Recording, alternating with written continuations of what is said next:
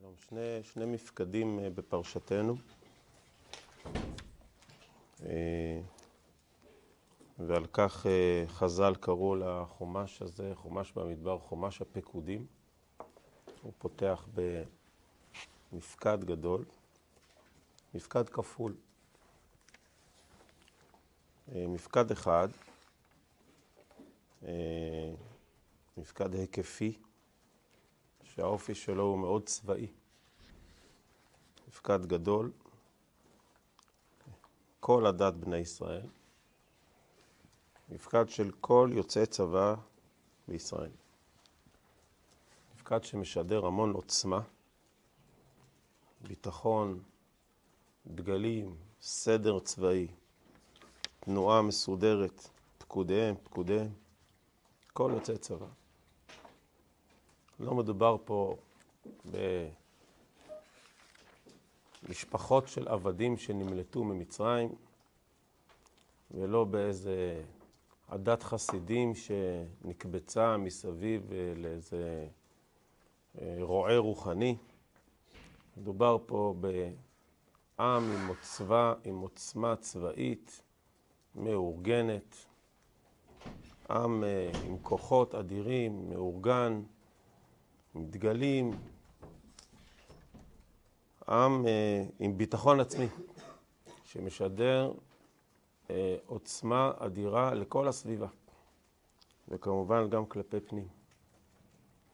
ולא סתם התורה מעריכה מאוד מאוד במפקד הזה, כי כל המפקד הזה על כל פרטיו וכל מרכיביו בונה חוסן, בונה תודעה, בונה עמידה איתנה. אנחנו לא אה, נמצאים בשמיים ולא בעננים. יכול להיות שאנחנו מוקפים ענני כבוד, ולא מזמן אה, היינו מתחת לרגלי הר סיני, אבל אנחנו עם שהולך בבטחה וכוחו במותניו, והוא נחוש לנוע ולהילחם, ולכבוש, ולהשיג את המטרות שלו. כל יוצא צבא. צבא גדול, 600, יותר מ-600 אלף חיילים סדירים.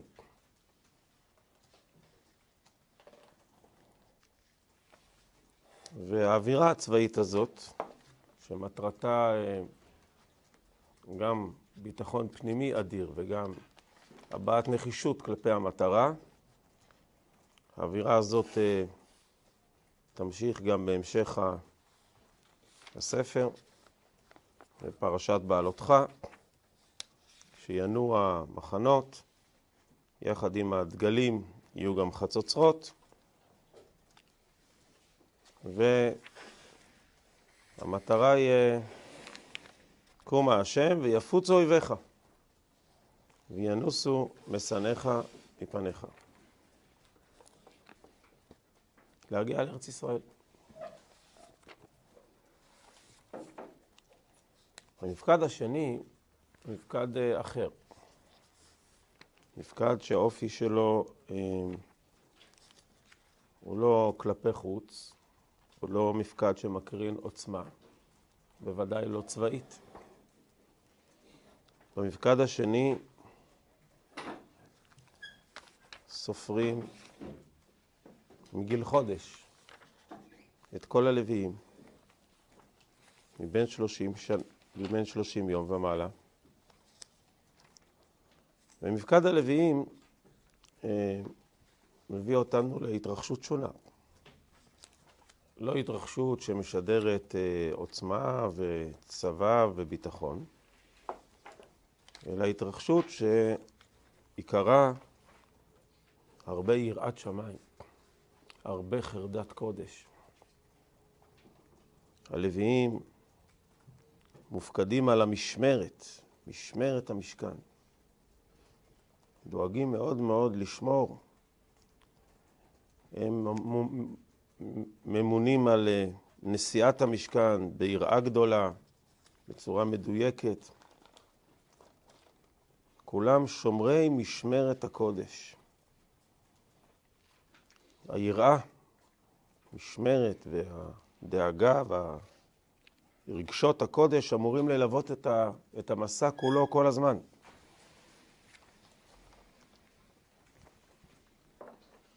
עד כדי כך שצריך להיזהר כל הזמן שהלווים לא יראו. הכלים מכוסים בבגדים, ביריעות, כדי שלא יראו ולא יבואו לראות כבלה את הקודש ומתו. כמובן ש"וחיו ולא ימותו", זה יראה, יראה נוראית. יראת קודש, חרדת קודש. שני מפקדים עם שני תהליכים רגשיים שונים. מצד אחד תהליך רגשי של אה, נחישות, עוצמה, חזק, חזקה בקרקע, אנחנו פה במציאות, פה בעולם, נתונים נטועים היטב, הולכים לכבוש, עם תכסיסי צבא, עם ארגון צבאי למופת. מפקד שני, מפקד שכולו משדר אה, חינוך מגיל אפס להמון יראת שמיים, לרגשות קודש, לחרדה מפני הקודש. מפקד שעיקרו מופשט. אה, הכל זה, רג... הכל זה רג... רגשות סביב משהו מאוד מופשט. זה שימור רגשות כלפי הכלים, כלפי הרעיונות הרוחניים. אלו לא רגשות שנסמכים על עובדות בשטח, אלא על יראה, זה דבר רוחני שכל הזמן צריך לתחזק אותו. כל הזמן צריך לדמיין את הקדושה שנמצאת בכלים המכוסים האלו, שלא רואים אותם אפילו, כל הזמן צריך לדמיין את הקדושה הזאת ולהתמלא ברגשות של יראה וחרדה מה, מהקרבת אלוקים שנמצאת שם. זה רגשות שנשענים על המופשט, לעומת רגשות שנשענים מאוד על המוחש, על הוודאי, על הנראה, על הגלוי, על ה... אפשר לספור, על דגלים ניכרים לעיניים.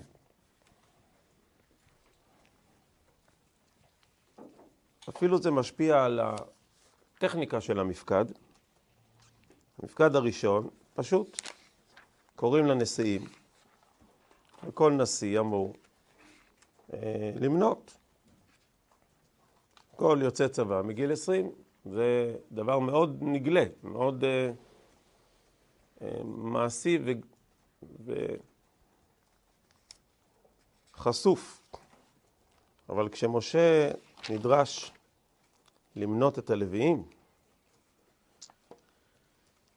מבין אה, חודש ומעלה תפקדם, כתוב ויפקוד אותם משה על פי השם, משה פוקד, הוא לא נותן לאנשים משבט לויט אם תביאו לי מספרים, לא. משה בעצמו צריך לעשות את זה, זה מפקד אה, רוחני מאוד. משה בכבודו ובעצמו צריך לבוא על פי השם, ועל פי השם. אומר רש"י, שהמפקד הזה הוא כל כך חשאי, כל כך רוחני, הוא כל כך פנימי, שמשה בעצמו אפילו לא עשה את המפקד. מי שעשה את המפקד זאת השכינה. משה עבר ליד האוהלים של הלוויים, עמד פתח האוהל, והשכינה מקדמת לפניו ובת קול יוצאת מהאוהל ואומרת, כך וכך תינוקות יש באוהל הזה.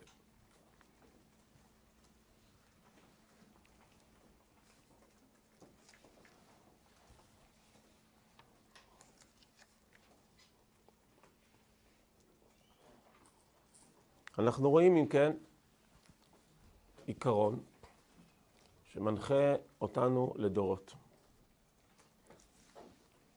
את החיבור בין עוצמה צבאית, כוח מדיני, פוליטי, חזק, נחוש, נראה לעיניים, גלוי, לבין עולם רגשי של אה,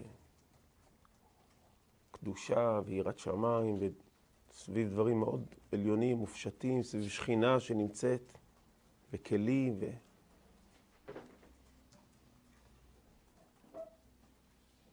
זה הולך ביחד. בירושלים, עיר המלוכה, ששם יש חומה חזקה ומבוצרת. חומותייך ירושלים הפקדתי שומרים.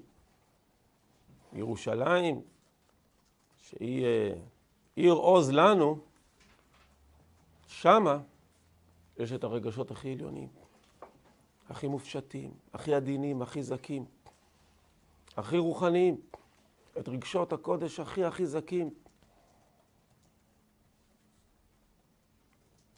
דווקא שם.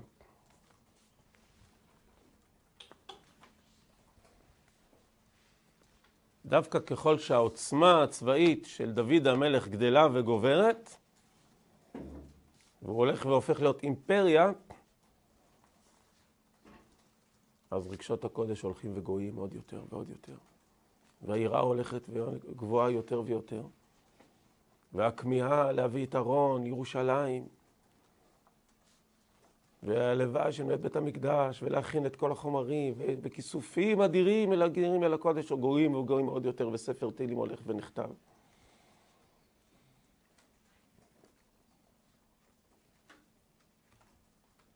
גם בתפילות שלנו אנחנו uh, מחברים היטב בין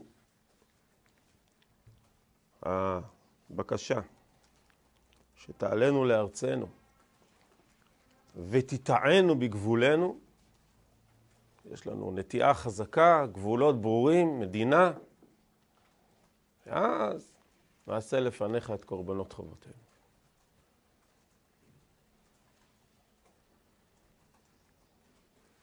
בלשונו של הרב פנקס אחרון בבויסק, פסקה שנכתבה, פסקאות שנכתבו קרוב לעלייתו לארץ.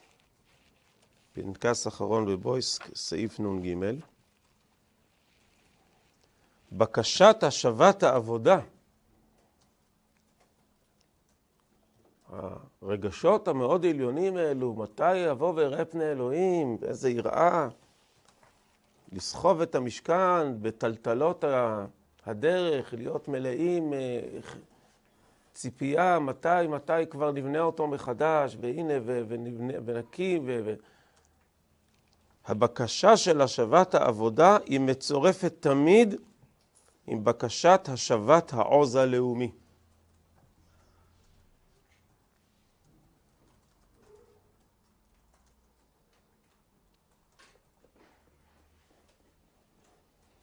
נדרשת uh, עליית האומה בעוצמה בשביל יסוד עבודת הקורבנות ורגשות היראה העליונים שמלאים הוד קדושה ואצילות. רק אז, כשתעלנו בשמחה לארצנו ותתאנו בגבולנו, אז נעשה לפניך את קורבנות חובותינו, אז תארב העבודה כראוי לה.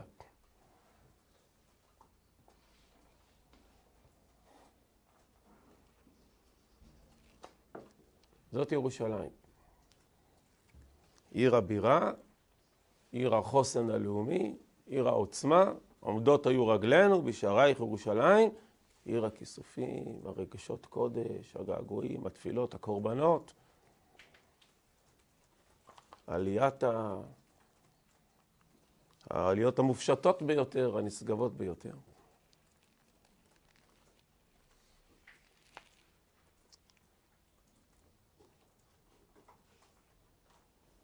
כי בשביל עבודת הקודש, בשביל לוויים וכהנים שמתמסרים לדבר הכל כך עליון ומופשט הזה, של רגשות וכמיהה ו- ו- ו- ועבודה, צריך רגש מאוד חזק, המון המון עולם רגשי, והרבה הרבה דמיון. דמיון רוחני. העולם הקודש, עולם ומלואו, שכולו דמיון. דמיון קדוש. כלים. זה לא כלים. אתה לא יודע מה מסתתר שם, איזה עוצמות רוחניות ואיזה עולמות של דמיון. דמיון עצום, אדיר, שמעורר רגשות גדולים, וזה כל העניין. קורבנות. מה, מה יש מולך?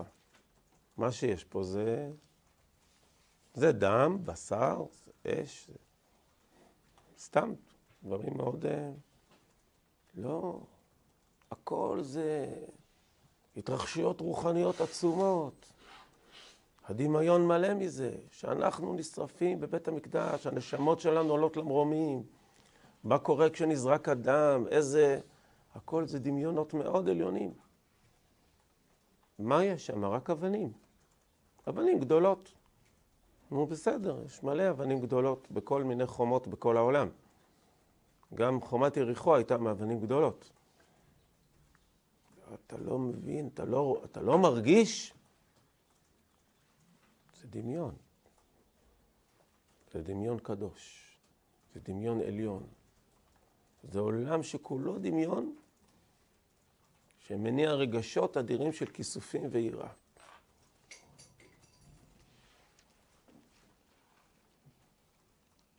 עולם הדמיון הזה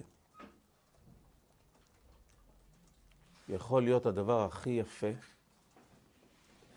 והכי מלא חיים והכי ססגוני והכי בריא. עולם הדמיון הזה עלול להיות גם הדבר הכי חולני. דמיון עלול גם להיות בריחה מהמציאות. דמיון עלול להיות אה, הזוי.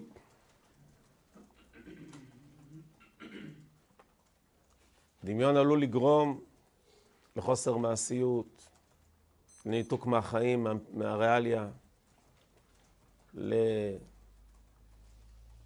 לזלזול בשכל, זלזול במאמצים, בהשתדלות. דמיון עלול ליצור בועה מנותקת לגמרי, כמו באדם פרטי בחברה שלמה.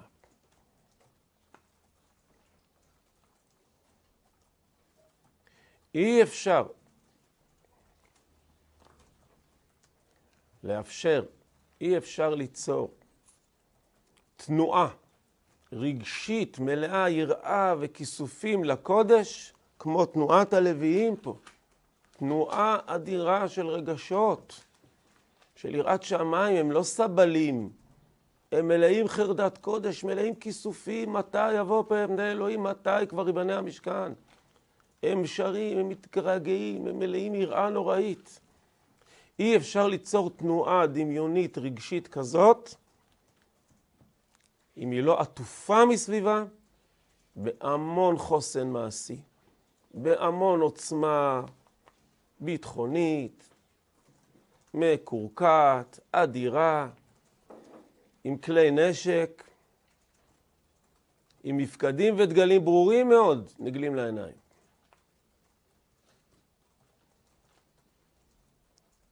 עולם הדמיון הרוחני, הרגשי, חייב להיות מאוזן היטב, קשור היטב לסביבה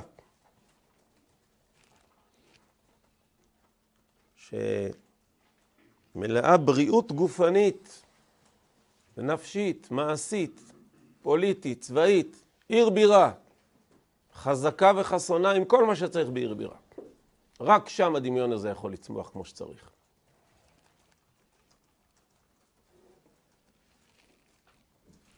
כי אם הדמיון הזה, הרגשי, האדיר הזה, יהיה לבדו, הוא מוציא את האדם מן העולם. מביאו לידי שיתוק נפשי ונפילה.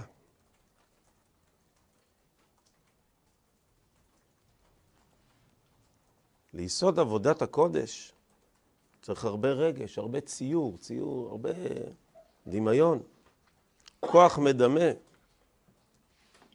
אבל אי אפשר כי אם על ידי שלמות ובריאות יתר כוחות הגוף והנפש. ורק בעליית האומה הקורבנות הם זבחי רצון וריח ניחוח להשם. אבל בעת דלדול כוחות האומה, אם הכוחות הלאומיים חלשים, אין צבא גדול מאורגן, אין אווירה נחושה, ארצית, ברורה, מדינית, עם מפקד מדויק, מאוד ספור היטב, מאוד ממשי, מאוד ר... נראה לעיניים, חד משמעי, יודעים בדיוק, המספר מדויק, בדיוק כמה חיילים יש, וכמה בכל זווית, בדיוק, מי המפקדים, מי החיילים, הכל מאורגן. אם זה לא ככה לצבעותם,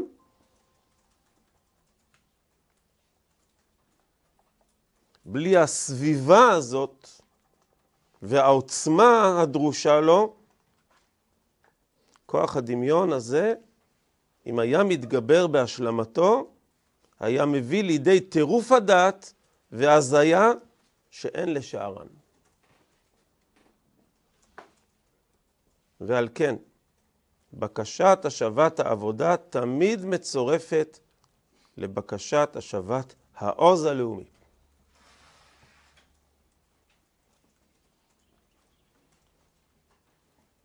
ומי שרוצה לדלג אל עבודת הקודש, אל עולם הדמיון, והרוח העליון הזה של קורבנות וכיסופים, מוזמן, קודם כל, לדאוג שהעוז הלאומי במיטבו, בעוצמתו האדירה.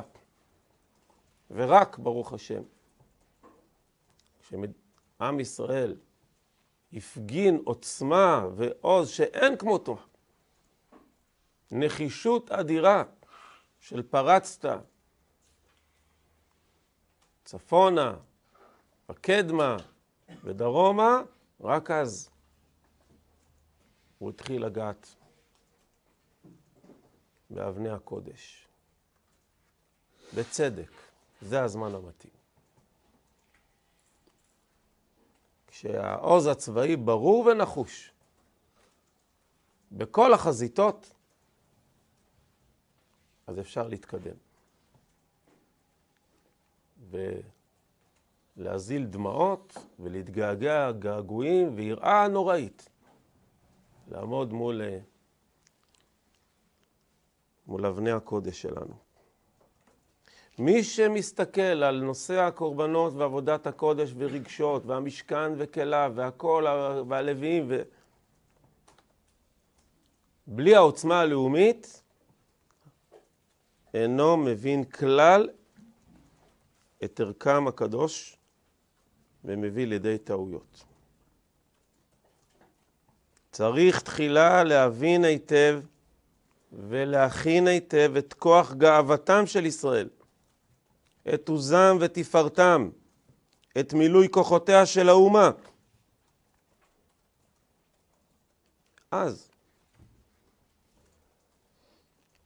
אפשר להבין קצת יותר טוב מה זה בית מקדש, מה זה רגשות קודש, מה זה היראה הנוראית הזאת, מה זאת שירה, מה עם כיסופים, מה זה קורבנות. זאת נקראת דעה, צלולה, ברורה. וכל מי שיש בו דעת, כאילו נבנה בית המקדש בימיו. תרומות ומעשרות, גם זה יהיה בספר במדבר. כל ההלכות של תרומות ומעשרות. כל עוד uh, ארץ ישראל אינה פורחת באמת, לא, והחקלאות משגשגת, כל עוד האומה לא יושבת על אדמתה, והעם איתן ועובד ושבע בעליזות נפש, הוא לא... אז המושגים האלה, תרומות ומעשרות, הם, אה, הם מוזרים, מלאכותיים, לא נתפסים. מה, מה קורה שם. זה דמיון. אני נותן לו כמה לפונים, אני מתרומם רגשית. אני מתעלה רוחנית, בגלל שהבאתי לו אה, כמה תפוחים. מה קרה? שילך לעבוד. מה, הבאתי לו חתיכה מהבצק, אז עכשיו יביא ברכה, כל המשפט, כל הבית כולו מתעלה וכולו מתקדש וכולו מתרומם ב... ליראה נוראית ודבקות בגלל שהבאנו קצת בצק. ראשית הריסותיכם חלה.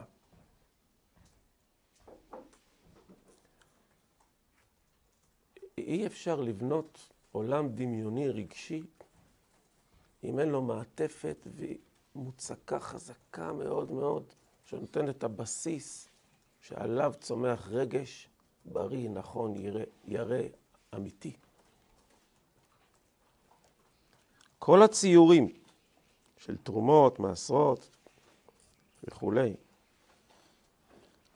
מובנים רק בשבט האומה על אדמתה בכל כוחותיה. אז גם מתגלה רגש הקודש באופן טבעי. בחוברת שלמה המשמחת לב, בחיים עליזים וקדושים.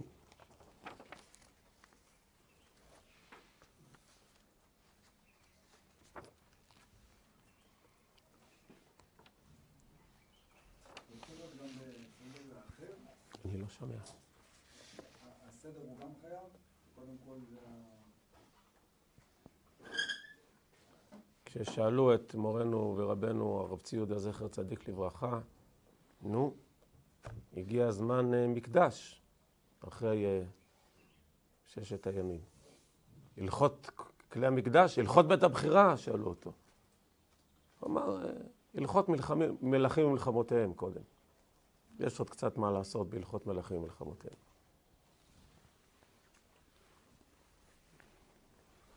יש עוד הרבה מה לעשות בהלכות מלכים ומלחמותיהם.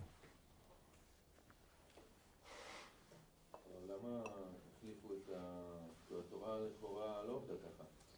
קודם כל בנו מקדש, אחרי זה נכנסו לארץ. קודם כל המשכן, קודם כל נבנה, בנו- עוד לא בנוי עדיין. לא בנו רק את הכלים. מחכים. כי העיקר עדיין לא קורה. ובאמת אחת ההוכחות החזקות זה פרשת פנחס, המפקד השני. המפקד השני שיהיה בסוף ספר במדבר, וגם בגלל זה נקרא ספר, ספר הפקודים, המפקד השני יהיה בפרשת פנחס. פרשת פנחס זה בשנת ה-40. ספר במדבר מתחיל בשנה השנייה, מסיים בשנת ה-40. שם יש מפקד, גדול מאוד. מה, מה עניינו של המפקד בפרשת פנחס? זה המפקד לקראת ירושת הארץ, לנחלה. בדיוק מפקד מדויק, מדויק, מדויק, כדי לסדר את הנחלות. כבר רואים את הנחלות באופק, כל שבט, כמה אנשים צריך. מפקד אוכלוסין, כדי לדעת לסדר את הנחלות. מאוד ארצי. לאלה תחלק הארץ. מפקד מאוד מפורט, רגע לפני הכניסה לארץ, ובסיומו של המפקד, וידבר השם משה לאמור, צב את בני ישראל אמרת עליהם את קורבני לחמי לישי, ריח ניחוחי תשמרו להקריב לי במועדו. כל פרשיית קורבנות תמידים כסדרה ומוספים כהלכתם. למה? שיטת חלק, חלק מהתנאים, שיטת הרמב"ן, שתמידים ומוספים לא הוקרבו במדבר. שבכל תקופת המדבר לא הקריבו תמידים ומוספים. שרק כשתעננו לארצנו, רק אחרי פרשת נחלות, תמידים ומוספים מוספים כהלכתם. כבש אחד בבוקר, כבש שני יוצא בין ארבעים.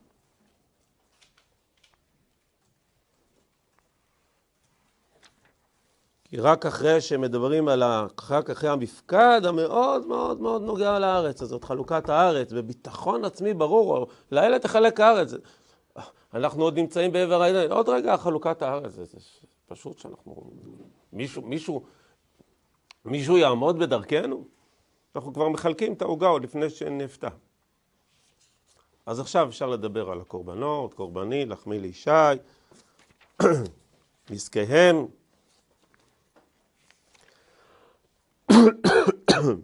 גם בפרשת שלח, אחרי חטא המרגלים.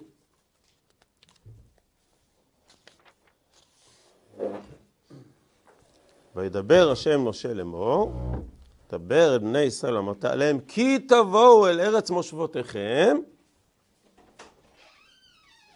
ועשיתם עולה או זבח, והקריב סולת ויין. כל פרשת נסכים,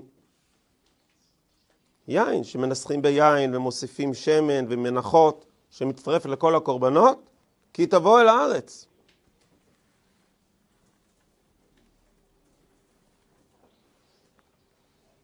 מה זה נסכים? זה השמחה בעבודת השם, זה יין, יין? זה ההתלהבות, זה השיכרון, זה, זה הדמיון, זה הרגשות הגויים כשמגיעים לארץ.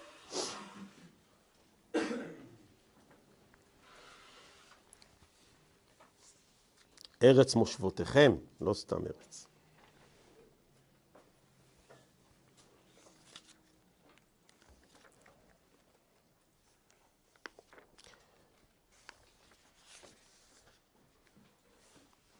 יש משכן, יש מטרה בוודאי.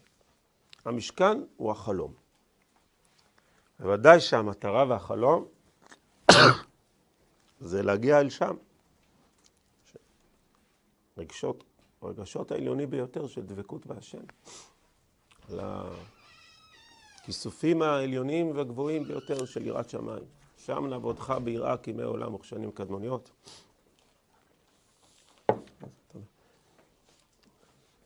אבל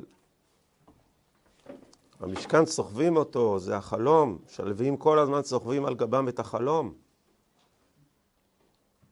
אבל כל האומה, מה היא חובה?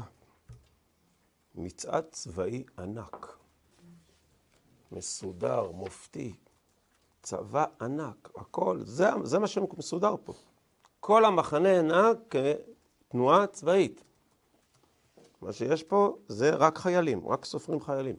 לא סופרים uh, מי שלא חייל, רק חיילים סופרים. והכל מסודר, מספר שמות, הכל שמי, מסוד, מדויק, כל אחד יודע בדיוק מי החיילים שלו, מי המפקד, דגלים, מסודר, הכל למופת.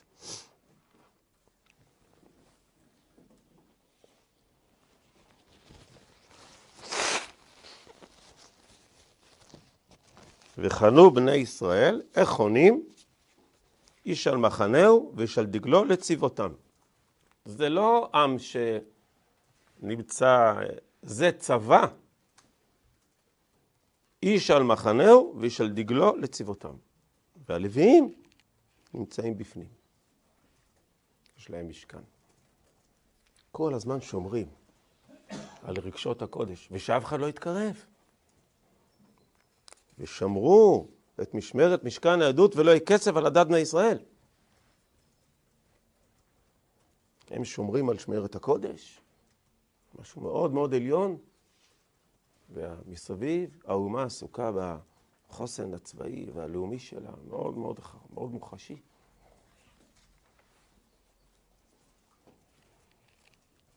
מה זה להיות לוי שסוחב? רש"י נותן לנו משפט אחד שבאו לפתוח לנו פתח קטן. התורה מתארת בסוף הפרשה את זה שלפני שהלוויים באים אה, לסחוב את הכלים, אז קודם כל מגיעים הכוהנים, מכסים את כל הכלים.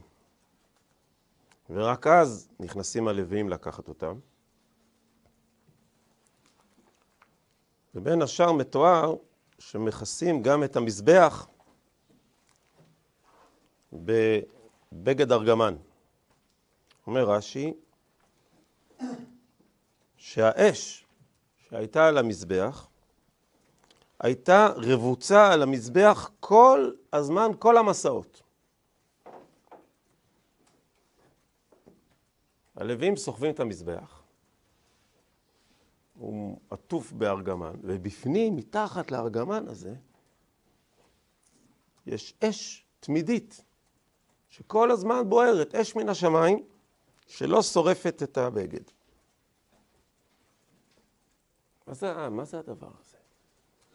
אתם סוחבים אה, מזבח, אתם לא סוחבים מזבח, אתם סוחבים אש מהשמיים. איזה יראה.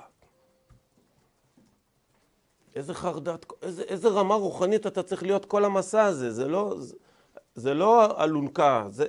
מה מדובר פה? אתה כל הזמן, יש פה אש מן השמיים, אתה עליך על הגב שלך, על הכתפיים שלך. טעות אחת קטנה. מה זה לסחוב את הארון? הארון נושא את נוסעיו. הארון היה מאוד מאוד כבד, בלתי אפשרי לסחוב אותו. כל מי שעשה חישובים, המשקל של הארון הוא משקל עצום. זהב זו מתכת מאוד כבדה.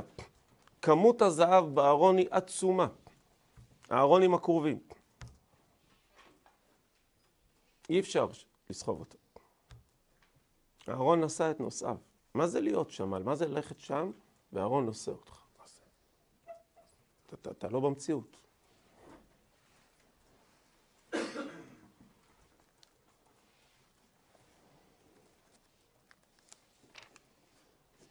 מגע אחד קטן ולא הגיעו אל הקודש ומתו. נגיעה אחת קטנה. חייבים מיטה בידי שמיים. איזה, איזה גובה. מי מעז להתקרב למקום הזה בכלל? אפשר, אפשר לאבד את הדת, את השפיות. אווירת ביטחון, יציבות, נוכחות, ודאות, עוצמה אדירה. הרגשות הוודאיים,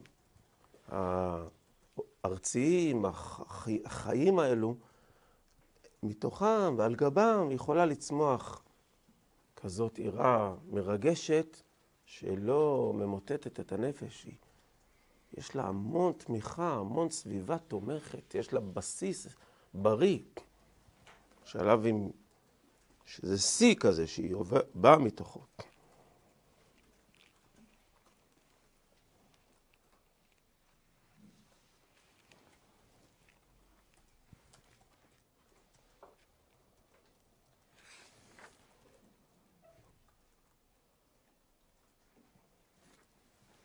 לא, לא, סליחה. הרב יכול להסביר למה זה ככה? ניסינו, אולי ננסה שוב. העולם הדמיון הוא עצום בקודש, הדמיון והרגש. הוא, זה כל העניין, אבל בצורה מאוד קיצונית, מאוד מאוד מופשטת. זה יכול להיות גם בריחה נוראית מהמציאות. מנותק לגמרי. שיגעון גמור.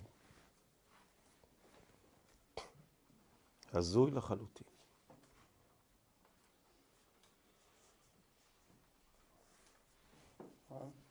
כמה הכנות בספר שמואל, הכנות מלכותיות, שמואל שמואל ב', עד ש... עד שהמדינה, האימפריה הישראלית כזאת, עם חוסן כלכלי אדיר, קשרי חוץ עצומים, עם צבא שמטיל אימה על כל הסביבה, כמה עוצמות צריך בשביל שהרגש יהיה בנוי לזה שהנה אפשר להתחיל להתקדם לשם. כן. מעמד הר סיני, למה הוא צריך לעבוד דווקא לפני? זה החלום, יש חלום, יש חזון. לפני שיוצאים לדרך יש חזון, תורה, מקדש, משכן, זה החלום, החזון. והחזון הזה, עכשיו הוא, הוא נמצא בתוך ארון הברית, זה החלום, יוצאים לדרך. אנחנו לא שם. זה החלום שלנו, זה הנשמה שלנו שם. עכשיו צריך לצאת לדרך. עכשיו צריך לבנות. העובר בימי אמו מלמדים אותו את כל התורה כולה. אבל כשהוא נולד, בחדר לידה, אבא שלו מיד אומר לו, הרי אתה למדת את כל התורה כולה, נכון? אז אה, קדימה, בוא נפתח אה, שו"ת רב קיבא איגר, אה, זה משהו, מה, אורות הקודש. לא, אתה למדת את כל התורה כולה, לא? כן, הוא למד. זה נמצא שם, גנוז, בשמי שמיים, בתוך הנשמה שלו זה גנוז. אבל הגמרא בבא בתרא אומרת, בפרק שני, שאם הילד עוד לא חזק פיזית ונפשית ומנטלית, אז אל תשלח אותו לתלמוד תורה. תחכה. תחכה, תראה שהוא מספיק חזק, שהגוף שלו איתן, שהוא בריא בגופו, בנפשו, חברתית, זה לאט לאט. אתה לא מיד דוחס לו. זה צריך להיקלט נכון. כל רגשות הקודש, כל העולם הרוחני צריך לשבת טוב. נכון, הוא למד ברחם אמו את כל התורה כולה. בוודאי המלאך לימד אותו כבר את הכל, או הנשמה שלו באצולה מכיסא הכבוד.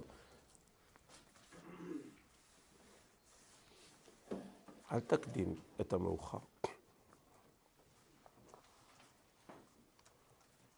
כן. הרב הסביר בשיעור אחר שככל שיש יותר שפע גשמי, אז יש יותר שפע רוחני. אבל לא בתור... אה, זה נושא אחר. אנחנו עוסקים עכשיו בכוחות הלאומיים. הכוח, העולם הרגשי שלנו. העולם הרגשי שלנו, עולם. הוא זקוק לבנות אותו. קודם כל רגשות לאומיים מאוד חזקים. חסונים, איתנים, יציבות רגשית לאומית חזקה מאוד. הרב מתאר פה על אה, עוז לאומי. כדי שיהיה אפשר לבנות עולם רגשי, דמיוני, עליון יותר, צריך שהרגשות יהיו בנויים היטב, שכבה על שכבה. סביבה ומתוכה, סביבה ומתוכה. כשעומדות היו רגלינו בשערייך ירושלים, כשירושלים הבנויה, כשהעוז הצבאי והלאומי והמדיני ויחסי החוץ וזה. טוב, מתי יבוא ויראה פני אלוהים? קלטה לך נפשי, קמה לך בשרי. כן. אני חוזר קצת אחורה, הרב אביר ראיין מפרשת פנחס מהסדר שלה. רציתי לשאול מה ההבדל בין אה, קורבנות המוספים שלא היו מקריבים אותם אה, עד הכניסה לארץ לבין הקורבנות הרגילים שכן... גם קורבן התמיד לא הקריבו. ומה ההבדל? הלאומי, האומה. את כל הקורבנות הציבור לא היו מקריבים? נכון. כי הנושא שלנו זה הרגשות הלאומיים. מה, מה עובר על האומה? האם האומה היא אומה באב... הוזה? אומה מנותקת? זה מאוד מסוכן. אז יש אדם מיוחד שהוא, אבל האומה, זה עולה עם שלם. נזיר, זה נקרא פרשת נשוא. אין נזיר בחוץ לארץ. משנה אומרת, אין דבר כזה נזיר בחוץ לארץ. זה ארץ ישראל. בשביל להיות נזיר, צריך שארץ ישראל תהיה בנויה, ואז יש מקדש, רק אז אדם יכול להיות נזיר. מתי אדם יכול להיות נזיר? כשיש לנו ארץ ישראל בנויה היטב, הוא גר בארץ, ולא רק גר בארץ, יש איתנות שהמקדש בנוי, זאת אומרת שהכל פיקס. משכן לפחות, לפחות משכן. צריך, יש תשתיות. מצד שני, אבל איך, אה, איך הרגשות יכולים באמת לצמוח ולהיות מופשטים כש... מדהים, זה ממש מדהים, זה פשוט מדהים. שהלוחמים הקשוחים ביותר והנחושים ביותר של צבא ההגנה לישראל, ח... חיילי החוד, שאמורים להיות מסוגלים להילחם פנים אל פנים, בטווח אפס, בכל העוצמה כמו אריות, הם, אבל הם בדיוק, ב... בלי זמן בכלל, תוך שניות, עומדים ובוכים, ונמסים, מרגשות אדירים. בוכים, בוכים, בוכים, בוכים, מתפללים ובוכים. תסביר מה זה. זה בדיוק הסוד, זה בדיוק העניין. זה בדיוק, בדיוק, תראה, דווקא הם. תראה מה הקדוש ברוך הוא מראה לנו. לפני שתי דקות הם, הם הם לחמו פנים אל פנים. הם הסתערו, הם היו באמת, הם, אין יותר, אין יותר, הם היו החוד. איזה כוחות נפש צריך בשביל זה, איזה תעוזה, איזה אומץ, איזה נחישות, איזה ביטחון עצמי. והם עומדים פתאום כמו ילדים קטנים ובוכים. בוכים. מתרגשים, עם עיניים כמהות, כמו... וכל האומה מסתכלת עליהם ומרגישה שזה מה שהיא, זה, זה אנחנו. לאף אחד אין כיפה על הראש כמעט. מסתכלים עליהם עם העיניים שלהם קלות אל ה... למעלה, כנסות, וכל האומה מרותקת לזה. אתה רואה אותם? את הלוחמים שלנו, הגיבורים האמיצים, תסתכל על העיניים שלהם. הם עיניים מלאות תמימות, הן חולמות. העיניים שלהם חולמות. כוספות, מלאות יראת קודש, מלאות, אתה רואה, אתה, אתה רואה את זה במבט שלהם. בדיוק ככה.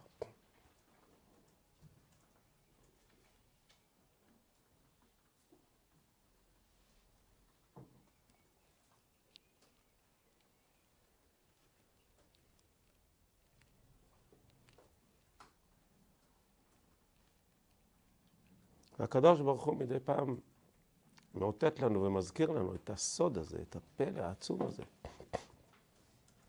שדווקא מי שהכי דואג לעוז הלאומי, שמכה את האויבים יום יום, לילה לילה, בנחישות שאי אפשר לתאר בכלל, בעוז רוח, בעוצמה, בכוח עצום, הוא זה שיש לו כיסופים כל כך עליונים, לנועם שבת ולעונג הרוחני ולדבקות ולרגשות קודש ולעדינות ואצילות רוחנית.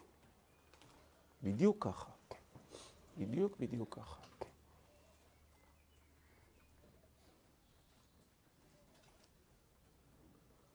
סיפר חברו הטוב של נועם רז, השם ייקום דמו,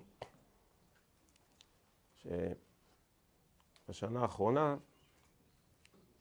הוא ביקש לעבור אימון צלפים מחודש, שאין לי מושג מה זה, אבל הוא הסביר לי שאח שלו, מי שסיפר לי, אח שלו הוא צלף. הוא אומר לי, אחרי שאני יורה 20-30 כדורים ברובי צלפים שלי, אני מרגיש שהכתף שלי מתפרקת. הוא בחור, לוחם ביחידה מובחרת, הכתף שלך מתפרקת. כשאתה יורה רצוף 30-40 כדורים, הולך לך הכתף. הולך, זה מתפרקת לחתיכות. העדף פה, הכוח זה בלתי נתפס. ובאימון האחרון הוא מבקש, נועם, לראות ברצף 200 כדורים כדי להרגיש שהוא, שהוא בסדר. 200 כדורים ברצף.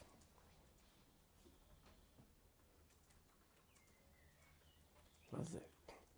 היית אומר, בטח זה, זה חיה רעה כזאת, זה, זה, זה, זה, זה גורילה, שיש לו כתפיים של, של שור.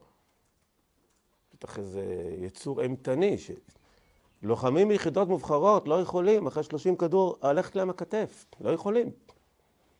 200 כדור ברצף? כדי להרגיש מיומן, שהוא מוכן לקרב. אבל בשבת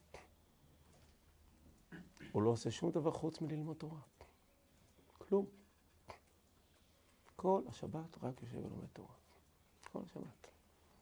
מחברותא לחברותא, מחברותא לחברותא. כולו יום שישי, תורה. רק כל יום שישי, תורה. שבת, רק תורה. כולו מתענג על ספרים הכי עמוקים, הכי פנימיים, הכי רוחניים, שובים את ליבו. זהו בדיוק.